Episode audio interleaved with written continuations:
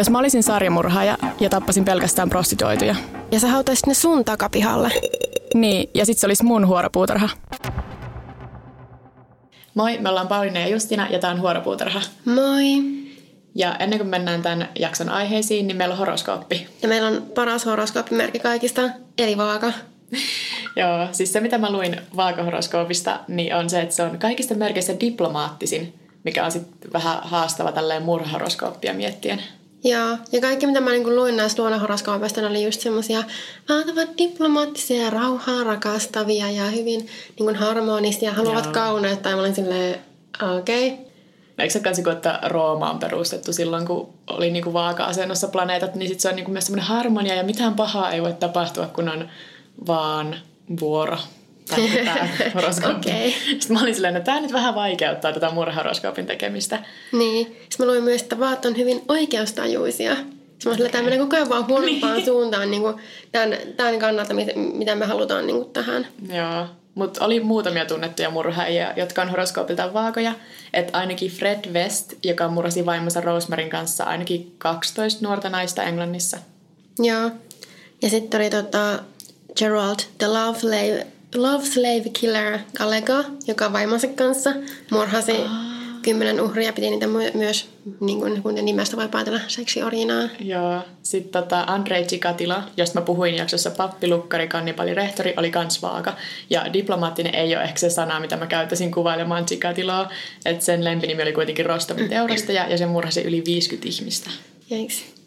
Joo, ja mulla oli myös tämä Bobby Joe Long, josta mä tein just vähän aikaa sitten jakson, joka oli tämä Classified Ad Joo. Killer tai Rapist, joka aina- ainakin kymmenen ihmistä tappoi. Joo, siis jos mä olisin semmoinen, että mä tekisin jotain hömppälehden horoskooppia nyt, niin mä vetäisin tähän sen semmoisen niinku, kaiken tähän sille yhdistävän tekijän, että niinku romantiikka ja rakkaus, kun tässä tosiaan oli noita, jotka murhas vaimonsa kanssa. Ja Ovat löytäneet toisensa. joo, Chikatilallakin oli vaimo erikoiskumppanina, mutta Vaat kuitenkin. saavat parhaat puolet esiin näistä kumppaneistaan. Onneksi sä oot sinkku. um, joo, mulla ei ollut aina muuta sinkku. Oliko sulla muuta Enemmänkin. horoskooppia? Öö, ei mulla tainnut mitään ihmeempiä muuta olla. Eli siirrytään suoraan tähän keissiin. Ja mulla on tällä kertaa Daniel LaPlante, joka... Öö, mua il- ihmetytti, että mä en ollut kuullut tästä ennen. Ja tää on tavallaan kaksiosainen tää mun juttu. Ja tää murhaan vastaa toinen osa tässä. Ja tää ensimmäinen osa on jo niin creepy ja niin järjetön ja niin kuin jostain B-luokan kauhuleffasta, että tätä ei niin kuin voinut jättää pois tästä.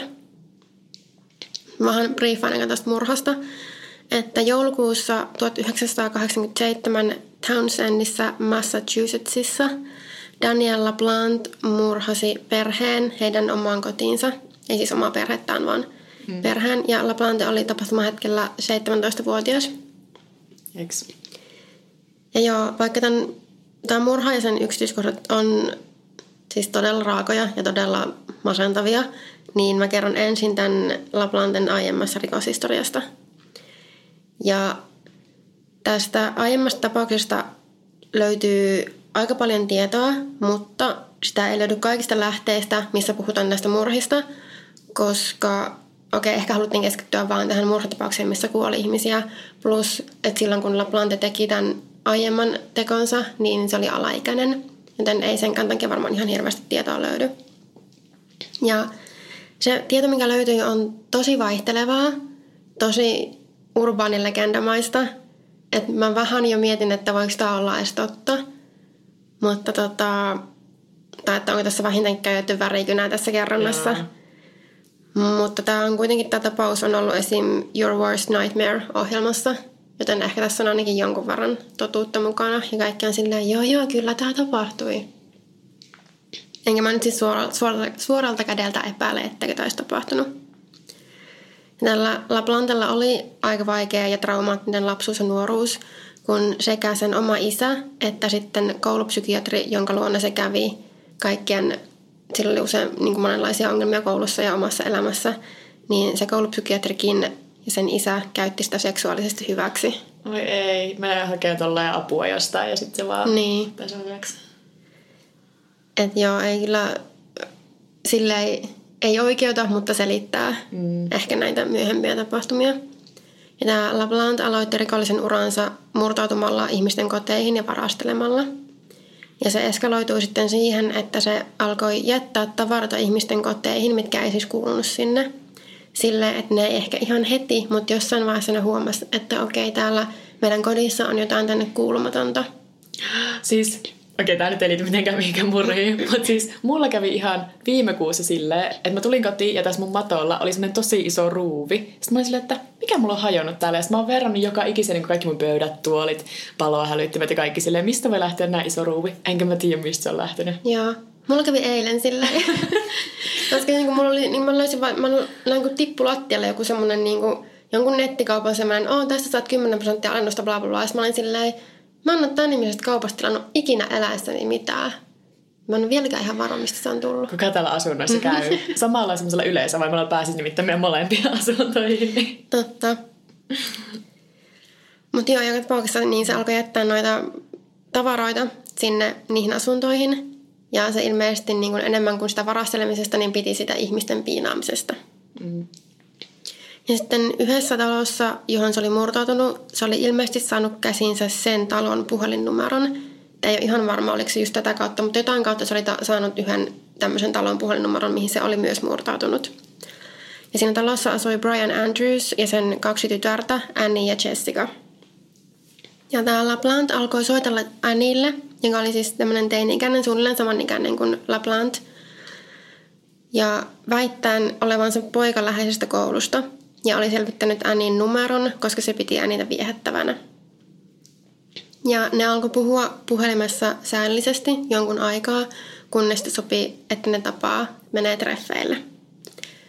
Ja ilmeisesti tämä LaPlante oli valehdellut ulkonäkönsä ja muitakin asioita itsestään aika roimasti, että kun sitten ne tapas sen Annin kanssa, niin se Annie järkyttyi, kun se LaPlante olikin aivan erinäköinen ja ei ollut semmoinen, se oli ehkä ilmeisesti sanonut, että se on semmoinen vaalea urheilija, tämmöinen jock-tyyppinen yeah. henkilö, ja sitten olikin vähän eri, erinäköinen tyyppi vastassa. Mutta Annie kuitenkin suostui lähtemään treffeille sen kanssa, mikä on niin kuin jotenkin tosi semmoinen yleinen ehkä, että suostuu sitten kohteliaisuudesta menemään niin. niille treffeille, vaikka olisi vastassa jotain ihan muuta. Niin, ja sitten on silleen, mutta kun mä tykkäsin sen persoonasta, niin ei sillä nyt ole väliä, miltä se näyttää. Mm. Mutta joo, se lähti niillä treffeille, mutta se oli niillä, Annie oli niillä vaan jonkun tunnin, koska se piti tätä Danny LaPlantia niin outona ja kriipinä, että se sitten poistui, poistui paikalta hyvin nopeasti. Ja tähän liittyy, tähän juttuun myös sellainen seikka, että Annin ja Jessican, eli tämän nuoremman siskon äiti, oli kuollut syöpään vähän aikaa sitten. Ja muun muassa niillä treffeillä se LaPlante oli ollut vähän liiankin kiinnostunut tästä sen Anin äidin kuolemasta ja kysellyt kaikenlaista siihen liittyen, Joo. mikä ei varmasti yhtään parantanut sitä kuvaa, mm. minkä, minkä tota, Annie oli siitä saanut. Ja tästä alkaa tämä mi- minikauhutarina tässä tämän itse koko kauhutarinan tai murhatarinan mm. sisällä. Ja nämä tytöt, Annie ja Jessica, päätti pitää spiritismisession – jossa ne koitti ottaa yhteyttä äitinsä, mikä mä oikeasti ymmärrän. Ne oli nuoria, niiden äiti oli just kuollut, että ne yrittää mitä tahansa, että ne saisi jonkun yhteyden mm. siihen. Että ne oli, mm. oliko Joo. nämä 15 ja mä en ole varma minkä ikäinen se Jessica oli, mutta vielä nuorempi. Ja no luonnollisestikaan se spiritismisessio ei tuottanut hirveästi tulosta, mutta samana yönä siitä ne kuuli koputusta niiden seinien sisältä. Ja ne tytöt oli vakuuttuneita, että se oli se niiden edesmennyt äiti. Että ne ei oikeastaan ollut edes peloissaan. Ne kyseli siltä kysymyksiä ja se sitten vastasi niin kuin koputuksilla. Hyi, mulla meni kylmät väreet. Joo. Ja tämä koputtelu kuitenkin jatkui päivästä toiseen ja se jatkui niin paljon, että tytöt alkoi olla peloissaan.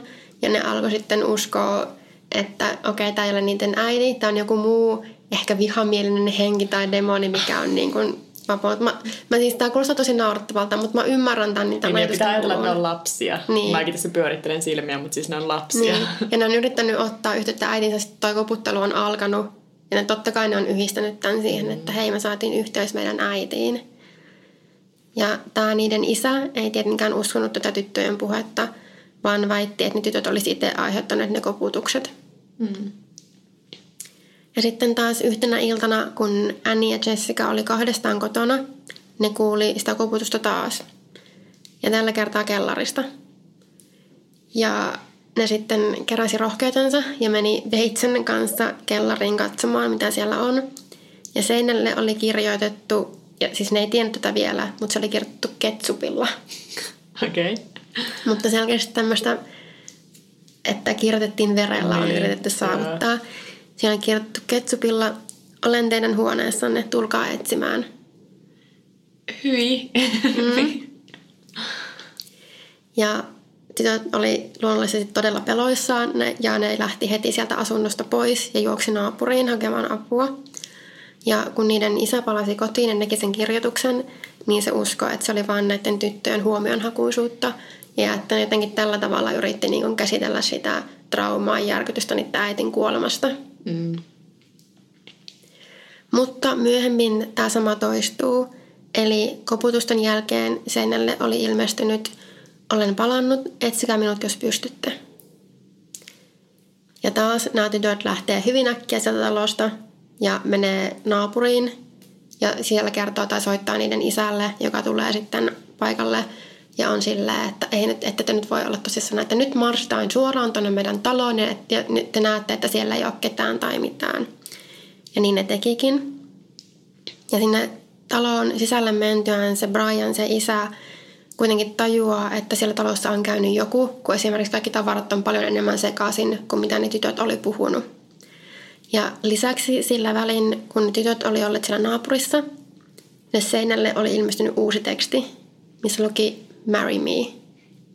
Mä en kääntänyt tätä suomeksi, koska mä en, musta tuntuu, että toi kriipi aspekti siinä pysyy parempana, jos se on niin kuin, siinä lukevan Marry Me. Ja tällä kertaa ne myös löysi Laplanten. Ja tästä mä löysin ristiriitaista tietoa, että joko, ne, joko se isä löysi sen Laplantin, että se meni sinne huoneeseen, missä kirjoitus oli seinällä, kääntyi ympäri ja näki, että se Laplant on siinä huoneen nurkassa. Tai sitten mä, näin, ää, mä luin myös, että se nuorin sisko oli löytänyt sen. Joka tapauksessa todella pelottavaa. pelottavaa. Eikä tässä vielä kaikki. Tämä LaPlante oli pukeutunut tyttöjen kuolleen äidin vaatteisiin Ei. ja meikkeihin ja sillä oli kädessään kirves. Tässä vaiheessa, jos tämä olisi kauhuleffa, mä olisin silleen, tämä menee liian pitkälle. Ei tämä niinku, tää ei vakuuta mua. Oh, kauheata. Mutta joo, ihan kuulostaa joltain kauhuleffalta. Joo, ja tämä LaPlante onnistui sitomaan sen koko perheen ja ottamaan ne näin niin vangikseen, minkä mä ehkä ymmärrän että jos sillä on ollut kirves, niin ehkä sillä on ollut sitten... Niin, no joo. Se on pystynyt uittelemaan tai jotenkin saamaan nämä kaikki perheenjäsenet sidottua. Ja sanoi niille, että aikoo tappaa ne. Sitten se oli poistunut siitä, siitä huoneesta, missä ne tytöt ja niiden isä oli ollut sidottuna. Ilmeisesti niin kuin muuten ryöstämään sitä asuntoa etsimään arvotavaroita. Mutta nuorin sisko Jessica oli onnistunut kuitenkin pääsemään vapaaksi ja vapauttamaan myös sen Brianin ja Annin, ja ne oli painut ikkunasta ja hälyttänyt poliisit paikalle. Ne poliisit, kun ne tuli paikalle, ne ei löytäneet Laplantia mistään. Se oli hävinnyt ihan täysin. Ne ei voinut ymmärtää, että mi- mihin se on voinut näin äkkiä kadota. Mm. Ja luonnollisesti tämä Andrewsin perhe ei halunnut pysyä siellä talossa – se on jossain seinän sisällä koputtelemassa taas. Vaan ne muutti väliaikaisesti niiden sukulaisten luokse. Mm. Ja tästä sitten pari viikon päästä, kun ne palasi kotiin, sitä Laplantia ei ollut vieläkään löydetty. Mutta kun ne ajoi sinne talon pihaan, ne näki Laplanten hahmon seisovan siellä ikkunassa. Hyi. Ja hälyttiin välittömästi poliisit. Joo. Ja tällä kertaa ne löysi Laplanten kellarista. Tässä on itse asiassa myös ristiriitaista tietoa, että joko kellarista pesukoneen takana olevasta semmoista pienestä tilasta, tai sitten olikohan se, että sitten tyttöjen huoneesta jonkun kaapin takana olevasta tilasta, mm. mutta kumminkin löysi. Ja tarkemman tutkimuksen jälkeen selvisi, arvasit aivan oikein. Se Laplante oli enemmän tai vähemmän asunut siellä talon seinien sisällä – liikkunut siellä ympäriinsä, koputellut sinne seiniin sekä tehnyt useita tirkistelyreikiä useampaan seinään, että se voisi vakoilla tätä Aniitä. Joo, siis nämä on mun lempareita kautta inhokkeja kaikissa niissä tarinoissa, missä joku, että joku elää sun asunnossa, etkä sä tiedä. Joo, mä en ikinä halua muuttaa mihinkään omakotitalon tai vanhaan talon, missä olla jotain tämmöisiä crawl space, tämmöisiä joo. pieniä tiloja jossain kellarissa tai seinien välissä. Sitten mä, Ei ikinä. joo, mä uskottelen aina itselleni, että ne on kaikki vaan urbanilegendaa, vaikka siis niitä on ihan oikeitakin tapauksia, että jossakin on niin. asunut sille jonkun asunnossa tietämättä. Mä oon sille, ei tämä ole urbanilegenda, en, en klikkaa tätä tämän otsikon perusteella, vaan mä sille, en halua lukea tätä, tämä on niinku mulle liikaa. Ja tämän takia mä rakastan asua pienessä asunnossa. Täällä on aika harva paikka, mihin mahtuisi niinku ihminen ihan sisälle. Niin. Se on onneksi voi niinku omassa yksiössä vaan aika nopeasti tarkastaa, onko kaapeista Kaikki kaapit vaan. Joo, täällä Plant sitten pidätettiin, mutta koska se oli alaikäinen, se vietiin ensin nuorisovankilaan, jossa se vietti joitakin kuukausia. Ja sekä sen iän vuoksi, että sen, että se ei ollut vahingoittanut ketään, se vapautettiin 10 000 dollarin takuita vastaan, jotka sen äiti maksoi. Ja sen oikeudenkäynti oli määrä jatkua joulukuussa. Mutta ennen kuin se ehti tapahtua, niin siitä oli jo tullut murhaaja. Ja tota, nyt vasta sitten päästään tähän itse, itse murhatapaukseen tässä. Ja siis mä en halua mitenkään vähätellä tätä murhaa, koska se on tosi järkyttävä ja kamala. Mutta mulla on esimerkiksi tästä murhasta paljon vähemmän tietoa ja vähemmän yksityiskohtaista tietoa kuin tästä toisesta tapauksesta. Ihan senkin takia, että luonnollisesti ne uhrit ei ole voinut kertoa, että mitä on tapahtunut, niin. toisin kuin tässä aiemmassa tapauksessa.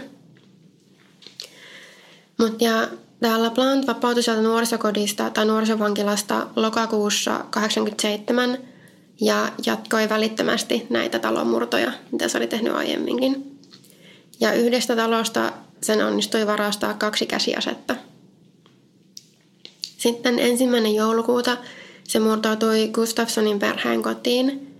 Ja tämän perheen isä Andrew Gustafson oli töissä, mutta sen raskaana oleva vaimo Priscilla sekä niiden kaksi pientä lasta, seitsemänvuotias Abigail ja viisivuotias William oli kotona. Sitten myöhemmin, kun tämä Andrew Gustafson palasi kotiin, se löysi vaimonsa makaamassa, kuol- makaamassa kuolleena sängyllä ja tämä, se Priscilla oli raiskattu – ja sitä oli ammuttu useita kertoja päähän. Ja LaPlante oli murhannut myös nämä molemmat näistä lapsista. William oli kuristettu ja hukutettu yläkerran kylpyammeeseen ja Abigail oli myös kuristettu ja hukutettu alakerran ammeeseen. Tämä on niin kuin niitä yksityiskohtia, että mä vaan mietin, ei. Tämä on niin kuin, ei. Ja ei ole varmaa, että oliko tämän kolmosmurhan, mutta siis oliko tämä alun perin alkanut ryöstönä, joka oli sitten eskaloitunut, vai oliko se suunnitellut murhaamansa seuraavat uhrinsa joka tapauksessa. Että ehkä sitten, kun se oli onnistunut saamaan ne aseet, varastamaan ne aseet, niin sitten se jotenkin ajatteli, että nyt, nyt, se, nyt sillä ainakin on ylivoima siinä niin. tilanteessa. Että ehkä se ei ollut uskaltanut vaikka vaan jotenkin niin kuin omiin käsin tai esim. kirveen kanssa hyökätä kenenkään niin. kimppuun. Niin. Mutta tietysti oli myös sattunut se, että aika haavoittuvaiset uhrit, että pienet lapset ja raskaana oleva nainen mm. oli sitten sattunut. Tai en tiedä, oliko ollut sattumaa. Niin. Silleen tilaisuus tekee varkaa, mutta tilaisuus tekee murhaa. Niin. Ja poliisit onnistu onneksi aika nopeasti yhdistää tämän Laplanten murhiin, koska se asuu alle kilometrin päässä tästä Gustafsonien talosta. Mutta se oli kuitenkin ehtinyt jo paeta paikalta, mutta jäi kiinni 48 tunnin päästä etsintöjen aloittamisesta. Ja se oli piileskelemässä roskiksessa. Mutta tällä välillä se oli kuitenkin jo ehtinyt muotoutua jälleen uuteen taloon ja yrittänyt ottaa siellä asuvan naisen vangikseen, mutta se nainen oli kuitenkin onnistunut pakenemaan. Mutta se oli kuitenkin heti näiden murhienkin jälkeen vain jatkanut tätä. Mm. Ja mietit, että jos se oli ottanut sen naisen vangikseen, niin olisiko se sitten senkin ollut aikeessa murhata. Niin voi olla. Että kun se oli eskaloitunut siihen asti, niin ei ollut niin kuin enää paluuta. Joo, ja tällä kertaa tämä LaPlante ei päässyt ihan niin vähällä kuin aiemman tuomion kanssa, vaan vaikka se oli vasta 17, se tuomittiin kolmen elinkautiseen. Ah, okei. Okay. Ja se on valittanut sit tuomiostaan muun muassa just sen takia, että alaikäisiä ei saisi tuomita elinkautiseen, mutta kaikki ne sen valitukset tästä tuomiosta, ne ei ole mennyt läpi, eikä niitä ole kuunneltu, tai se on kuunneltu, mutta ne ei ole mennyt läpi, niitä ei ole niin. mitenkään otettu huomioon. Ja sen tuomio on pysynyt samana. Mutta ei tässä vielä kaikki, että sen tuomiosta valittamisen lisäksi se on valittanut, että sitä, sitä ei kohdella vankilassa hyvin, koska se ryhtyi harjoittamaan vikkalaisuutta vankilassa – joidenkin lähteen mukaan satanismia myös, mutta kumminkin tämmöistä tämän tyyppistä. Yeah. En mä tiedä, onko se yhtään samantyyppisiä, mutta siis... Mm. Ja se vaati, että saisi käyttöönsä lohikäärmeen verta. Ja siis huom, tämä on väriaine, jota saadaan lohikäärmeen puusta, koska yeah. tämä hämäsi mua ensin vähän liikaa. ja jotakin opium kautta opiumunikoista tehtyä eteeristä öljyä ja kuusamaa, mm. että voi harjoittaa uskontoaan ja että sen oikeuksia harjoittaa uskontoa rikotaan, jos ei saa näitä. Ja luonnollisesti ei näitä oikein sitten kuunneltu näitä sen vaatimuksia, mutta täl- tällaisin perustein se teki niitä valituksia. Yeah. Ja vuonna 2017 se antoi sitten viimein lausunnon, jossa vaikutti katuvan näitä tekojaan, mutta koska se oli niin monesti ja niin naurattavista syistä yrittänyt valittaa sitä tästä tuomiostaan ja kohtelustaan vankilasta, niin mun mielestä voi olla perusteltua epäillä, että se sen katumus ei välttämättä ollut aitoa. Niin. Että se ajatteli, että ehkä tämä mun viimeinen oljenkorsi, että mikä, mikään muu ei vielä, ole vielä onnistunut, niin jos mä oikeasti sanon, että mä kadun, niin ehkä ne sitten ajattelee, että no mä olen tehnyt parannuksen tai niin, jotain. Niin, kyllähän se yleensä on ihan fiksu siirto, jos yrität valittaa tuomiosta, niin esittää ja sitten kadut tekojas. Mm. Mutta joo, tästäkin yhteydessä sen valitukset on mennyt aika kuurolle korville, ne on hylätty ja se pysyy vankilassa loppuelämänsä. Okei. Okay. Siis se oli kyllä hyvä, että sä kerroit ton alunkin tarinan, jos seinien sisällä piilottelun ja kaikkea. Tästä tuli nyt vähän tämmöinen Halloween-jakso, vaikka tämä ei ole Halloween-jakso. Joo. Koska tämä sun oli... Mulla oli toinenkin vähän tämmöinen Halloween-tapainen juttu, minkä, mitä mä en sitten ottanutkaan tähän, koska se oli tosi lyhyt. Mä en löytänytkään sitä niin paljon tietoa kuin mä halusin, mutta ehkä mä otan sen johonkin jaksoon vielä Joo. mukaan. Mulla ei ole mitenkään Halloween teemainen, mutta on mulla silti tosi kiinnostava tämä mun juttu. Joo. Uh, mulla on tota, ruotsalainen keissi, mitä meillä ei olekaan ollut sille, en tiedä onko ollut ikinä, ainakaan ei ole pitkään aikaa ollut. Mm. Et meillä on vaan Jenkeistä tosi paljon tapauksia, mutta se on ehkä ihan ymmärrettävää, kun Yhdysvallat on semmoinen sarjamurhaajien luvattumaa. Niin, jos on vaikka ruotsalaisia murhia, niin monesti se teksti, kaikki se, mitä löytyy tietoa on ruotsiksi ja mulla ei riitä kielitaito. Joo, no, mutta siis joka tapauksessa mä ajattelin, että tässä jaksossa me voitaisiin puhua Sture Bergvalista, joka tunnetaan myös nimellä Thomas Quick. Ja Thomas Quick on ruotsalainen mies, jonka uskottiin olevan sarjamurhaaja, kunnes vuonna 2013 se vapautettiin kaikista murhasyytteistä. Uh, Tämä on myös tunnettu Pohjoismaiden pahimpana sarjamurhaajana, mutta sitten... Vapautettiin kaikista syytteistä. no se on just kun Pohjoismaat on niin semmoinen, että kaikki on niin hyvin täällä, että meidän sarjamurhaajatkin on mutta sitten tässä nyt viime vuosina on tapahtunut vähän ikävämpi juttu. Niin tää... ah, okay. Mutta tota, ihan selvyyden vuoksi niin mä käytän nimeä Thomas Quick läpi tämän koko jutun, vaikka se on nyt vaihtanut nimensä takaisinkin siihen Sturebergvaliin. Mutta kun me keskitytään näihin sen tekemiin rikoksiin tai niihin mahdollisesti tekemiin rikoksiin, mm. jotka se tunnustetaan sen Thomas Quick-identiteetin alla, joten tämä on vaan helpompaa käyttää sitä läpi jutun. Tosiaan Thomas Quick, silloin vielä Sture Bergvall, syntyi vuonna 1950 Falunissa Ruotsissa.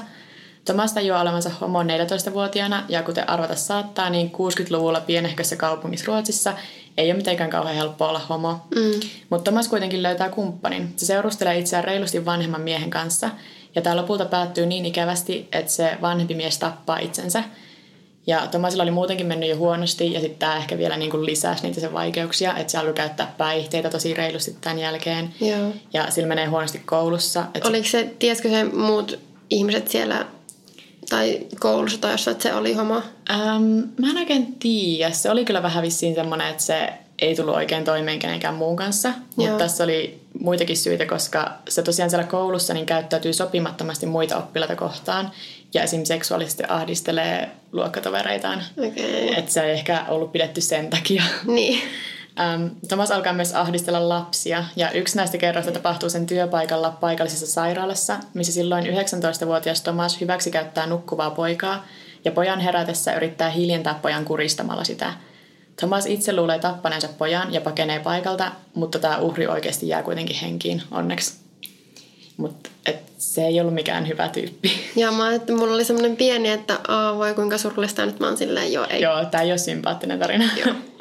Ähm, jonkin aikaa tämän tapahtuman jälkeen Thomas joutuu psykiatriseen sairaalaan, missä se pääsee eroon huumeista ja parantaa käytöstään niin reippaasti, että se pääsee avohoitoon. Thomas alkaa kuitenkin melkein välittömästi taas käyttää päihteitä rankasti, ja tämä sen päihteiden käyttö lopulta johtaakin siihen, että yhden bileillan päätteeksi se puukottaa useaan otteeseen tuttuaan, ilmeisesti koska halluni soi impattua jotain kemikaalia. Mä en katsonut selvää, mutta jotain semmoisia katuhuumeita, mitkä oli sitten johtanut siihen, että se oli vähän, mm. vähän sekavassa tilassa ja luulee sen ystävän joku monsteri. Tämä Tomasin tuttu selviää kuitenkin hengissä silleen just ja just, mutta on selvää, että Tomasin elämä ei ole mitenkään hyvillä raiteilla ja se jatkuu tämmöisenä aika pitkään ja me voidaankin nyt hypätä ajassa eteenpäin aina vuoteen 1990 asti, kun 40-vuotias Thomas yrittää ryöstää pankin, koska on taloudellisissa vaikeuksissa.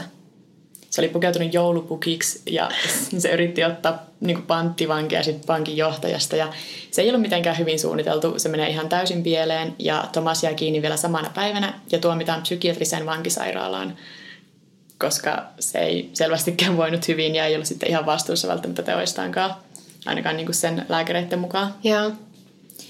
Ja oltuaan noin vuoden sairaalassa, Thomas kertoo hoitajalle, että on tehnyt jotain tosi pahaa.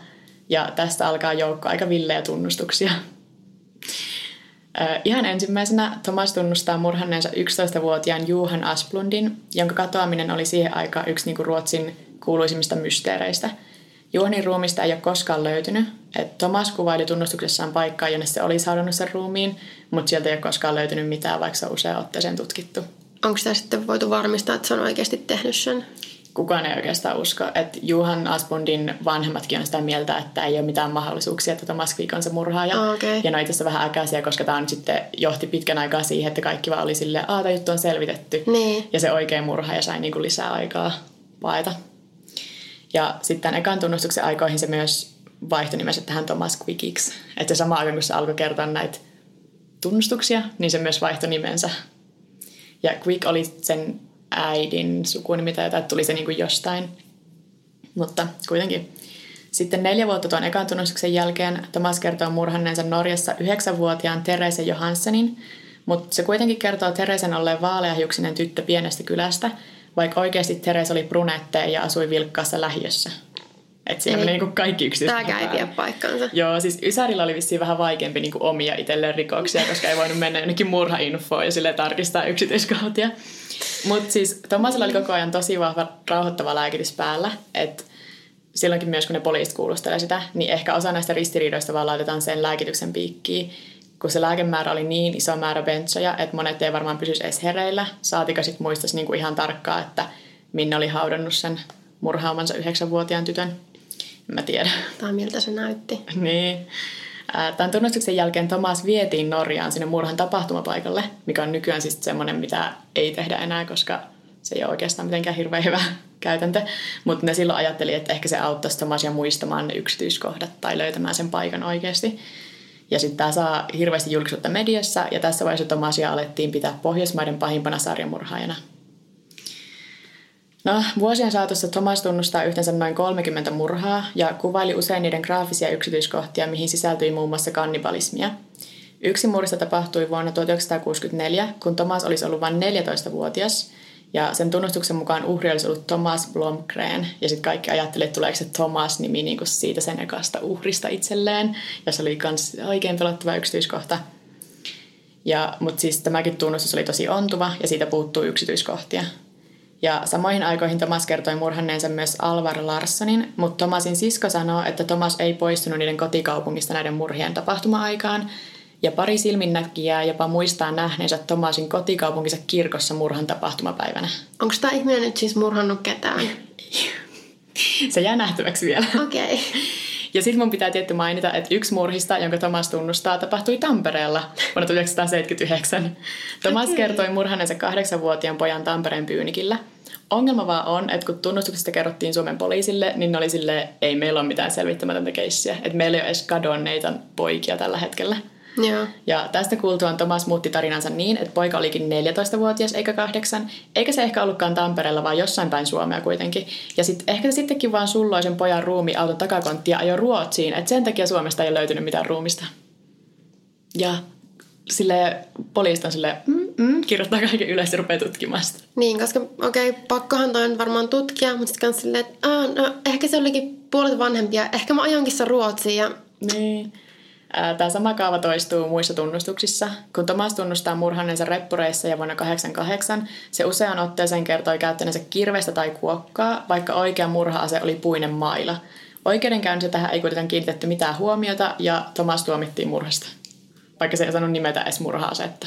Mutta toi melkein kuulostaa siltä, että toi on sen tavoite, että se tuomitaan murhasta, koska se on tunnustanut niin monta murhaa. Joo.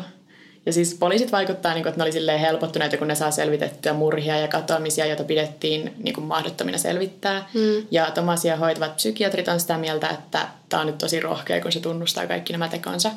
Ja sen ympärillä on koko ajan niin kuin se sama porukka poliiseja ja hoitajia, mikä myös ehkä niin kuin vahvistaa sitä, että se on sellainen pieni piiri eikä ne vaihu ne ihmiset siinä ympärillä. Ja sitten vuosien 1904 ja 2001 välisenä aikana – Thomas Quick tuomitaan yhteensä kahdeksasta murhasta. Se tunnusti siis paljon enemmän, mutta koska osa oli vanhentunut ja osa tarinoista oli niin uskomattomia, että ei nyt vaan voinut viedä oikeuden eteen, koska ne ei ikinä mennyt läpi. Vanhentuuko murhat? silloin vanhentui vielä Norjassa, mutta musta okay. laki on ehkä muuttunut nyt. Joo. Mutta niin kaikkia niitä ei kannattanut viedä edes oikeuteen, niin tuomiot jaettiin vain kahdeksasta. Ja tuomioksi tulee elinkautinen siinä samassa psykiatrisessa vankisairaalassa, jossa se jo on. Mutta sitten vuonna 2001 Thomas vaihtaa nimensä takaisin Sture Bergvaliksi, vetäytyy kokonaan julkisuudesta ja lopettaa yhteistyön poliisin kanssa. Vuonna 2008, eli noin seitsemän vuotta myöhemmin, yksi Ruotsin kuuluisimpia dokumentin tekijöitä, Hannes Rostom, kiinnostuu tästä tapauksesta ja menee tapaamaan Thomasia sinne sairaalaan. Ja Rostom käy läpi kaikki oikeusdokumentit, todisteet, lausunnot, minkä vaan saa käsiinsä, ja tulee siihen tulokseen, että ei ole olemassa mitään fyysisiä todisteita, jotka sitoisi Thomas Quickin yhteenkään näistä murhista – ei ole DNAta, ei ole murhaaseita. Sitten niin kuin mä sanoin, niin ei ole silminnäkijöitä, jotka puoltaisi niitä tarinoita, vaan nimenomaan semmoisia, jotka vastustaa niitä. Et ainoa todiste on ne Thomasin omat tunnustukset, mitkä on nekin ristiriitaisia. Et Thomas oli yhdessä vaiheessa tunnustanut murhaneensa kaksi afrikkalaista pakolaista Norjassa, ja ne kaksi pakolaista löytyi hengissä ja täysin hyvinvoivana myöhemmin. Sitten lopulta Thomas myöntää tälle dokumentin tekijälle, että se oli keksinyt koko tämän jutun. Kaikki oli Kaikki. vaan valhetta. Se oli keksinyt kaiken. Miksi? Joo, siis se just, että totta kai kaikkia kiinnostaa, että miksi, miksi kukaan valehtelisi, miksi keksisi näin kauheita juttuja. Ja kaikissa niistä haastatteluista, mitä mä luin, niin se yhteinen teema tuntuu olevan se, että Thomas halusi huomiota ja niin kuin, sä haluat, että ihmiset juttelee sille, sä haluat olla osa jotakin. Mm. Että Guardianin haastattelussa, mikä ilmestyy 2012, niin Thomas kertoo sairaalassa ollessaan, että se niin kuin huomasi, että ne kaikista sairaimmat rikolliset sai eniten huomiota henkilökunnalta että ne, joilla oli suuri määrä rikoksia, joista puhua, niin ne ei joutunut koskaan olemaan yksin, koska oli aina joku, joka halusi kuulla niistä. Niin sitten Thomas halusi olla yksi niistä, mikä on ihan hullua, kun miettii millaisia niin. juttuja se tunnusti. Se tunnusti niinku kannibalismia ja mitä se oli paloitellut lapsia ja semmoista. Niin, ja mä olen, että okei, okay, ehkä toi voisi olla niinku tosi surullista, mutta kun tietää, että se on kumminkin, te, se ei ole ehkä murhannut ketään, mutta se on muuten tehnyt kamalia asioita, mm. niin ja sitten tietysti on vieläkin niitä, jotka uskoo, että Thomas Quick ei ole täysin syytön. Se tuomari, joka tuomitsi Thomasin näistä murhista, niin se esim. uskoo, että vaikka osa tarinoista olisi keksittyjä, niin joku niistä voisi olla totta. Mitä jos yksi niistä olisi totta ja ne kaikki muut olisi vain siinä ympärillä sillä keksittyjä? Niin. Ja sitten, että koska Thomas Quick on selvästi taitava valehtelija ja manipuloija, niin miksi se nyt kyllästyttyään sairaalassa elämiseen olisi vaan päättänyt valehdella itsensä pois sieltä, koska se niin. valehteli, kun niille se Mutta oliko niinku, että se ei yhdessäkään noissa murhissa ollut pystynyt antaa semmoisia yksityiskohtia, mitä se olisi voinut löytää jostain muualta tai mitä vaan se murhaaja tai poliisi olisi Joo, siis ainakin tai... mä sain semmoisen kuvan, että ei näistä Joo. varmaan mikä oikeasti ole, mutta toki voi olla myös niinku tuomarille vaikea myös myöntää, että on tehnyt näin vakava virheen urallaan, niin, niin sekin mm. voi olla vähän silleen. Et, ja siis Thomas tosiaan pääsi pois sairaalasta. Että Thomas vaihtoi asianajajansa, peru kaikki tunnustuksensa, ja koska ei ollut mitään muita todisteita, niin sitten pikkuhiljaa kaikki ne tuomiot kumotaan – Tähän prosessiin meni pari vuotta, mutta vuonna 2012 viimeinenkin tuomio kumottiin ja Thomas Quick todettiin syyttämäksi. Thomas oli ehtinyt viettää yli 20 vuotta psykiatrisessa, psykiatrisessa pakkohoidossa ja itse asiassa se sairaala on edelleen sitä mieltä, että se tarvitsee psykiatrista hoitoa ja että sen on ehdottomasti pysyttävä kaukana päihteistä, mikä kuulostaa ihan fiksulle, koska Kyllä. senhän oli todettu tarvitsevan psykiatrista hoitoa jo ennen kuin se rupesi tunnustamaan näitä murhia. Mm, ja sitten kun rupeaa tunnustamaan tuommoisia, niin ihan selkeästi tarvitsee varmaan jonkinlaista apua. Joo, ja nytten Thomas Quick, tai siis Sture Bergvall, on tosiaan 68-vuotias. Se on päässyt avohoitoon pois sairaalasta. Se asuu vieläkin Ruotsissa ja se on kirjoittanut kokemuksistaan kirjan. Mutta joo, Pohjoismaiden pahin sarjamurhaaja olikin Satua. Ainakin se sai sitten huomiota. Joo. Sitten sillä oli ennen Twitter, mutta nyt jos se etsii Twitteristä, niin joku 13-vuotias teinipoika on ottanut sen handlen käyttöön. Ja sitten mä olin silleen, tämä ei kyllä nyt ole se sama Joo. Thomas Quick, jota mä etsin. Mutta eikö se siinä se tarina? On. Mutta nyt se vaan tarkoittaa, että tosi moni murha, mitkä oli kirjattu niinku selvitetyiksi, onkin auki. Koska siellä oli kuitenkin niitä joitakin, jotka oli oikeasti... Eikö se ollut kaikkia murhaajien tämmöisellä palkkalistalla, että ne on maksanut sille, että se on kertonut, että minä tein tämän. Ja sitten se on itse sanonut, että se oli käynyt kirjastossa lukemassa niinku, ä, arkistossa sanomalehtiä niistä murhista. Mä, rupesin just, silleen, mä mietin tuossa yhdessä vaiheessa, että mistä se on saanut tietää näistä kaikista, että onko se vaan lukenut lehtiä ja löytänyt Joo, niistä. Koska se oli silloin, kun se oli ollut siinä ö, hoidossa, niin siellä oli ollut jotain, niin kuin, että sai käydä päivällä kaupungilla, niin se oli mennyt kirjastoon lukemaan lehtiä. Ja sitten toki myöhemmin ehkä internet, no en mä tiedä, olisiko internet vielä ollut välttämättä niin. Mm. Joo, Tiedätkö sä, onko kaikki noin murhat, mitä sä tunnustin, niin onko yksikään niistä selvinnyt nyt myöhemmin? ainakaan nyt ei sattunut silleen silmään, kun mä Joo. vähän yritin googlettaa. Että kun osa niistä on just niin vanhoja, Niin. että niitä ei löydy. Ja sitten just tosiaan se, äm, yksi oli sille, että sen vanhemmat on ollut ihan äkäisiä siitä, että koska nyt niistä tuntuu, että se ei ikinä selviä, koska toi Thomas Quick omi sen murhan itselleen. Mm. Ja sitten sen tutkiminen lopetettiin ja se oli aina ollut varma se pojan isä, että ei tämä ottaa Thomas Quick, että kaikki nämä yksityiskohdat on ihan vääriä. On se kyllä aika röyhkeitä, että kehtaa tehdä tolleen. Niin. Et mä melkein mieluummin tykkään enemmän siitä, kun se oli valhe, että se oli tappanut ne kaksi pakolaista, jotka sitten vuosia myöhemmin löytyikin hengissä.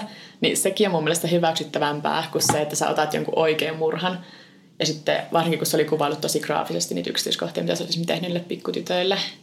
Et selkeästi sillä on niinku ollut ja siis ehkä jos se oli muutenkin semmoinen, että se sitten oli niinku seksuaalisesti hyväksikäyttänyt lapsia, niin ehkä se olisi saattanut jossain vaiheessa eskaloitua johonkin tuommoisen, että kun se kuvaili sitä, niin se olisi semmoinen, että mitä se voisi tehdä.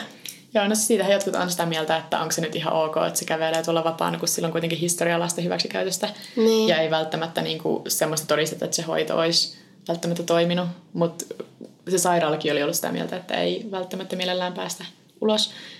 Mutta sitten toki se on tietty vähän tiukka tilanne, kun sä oot ollut 20 vuotta vankeudessa syyttämänä. Niin, niin se ei näytä hyvältä, jos sua Niin. pidetään. Ei nyt, siis niihin moneen murhaan syyttämänä sua pidettäisiin vaan vankilassa, vaikka ehkä olisi muuten vaaraksi sitten muille. Niin. Ja nyt se on ollut ruotsalaisissa talk showssa ja aamuohjelmissa vieraana, kun se oli kirjoittanut sen kirjan. Mä katsoin jotakin YouTubessa ja sitten mä just kuuntelin vähän nyt haastatteluja, mutta munkin ruotsin kielen taito vähän ontuu sen verran, että oli välillä vähän vaikea seurata, mutta siellä Joo. se on osana.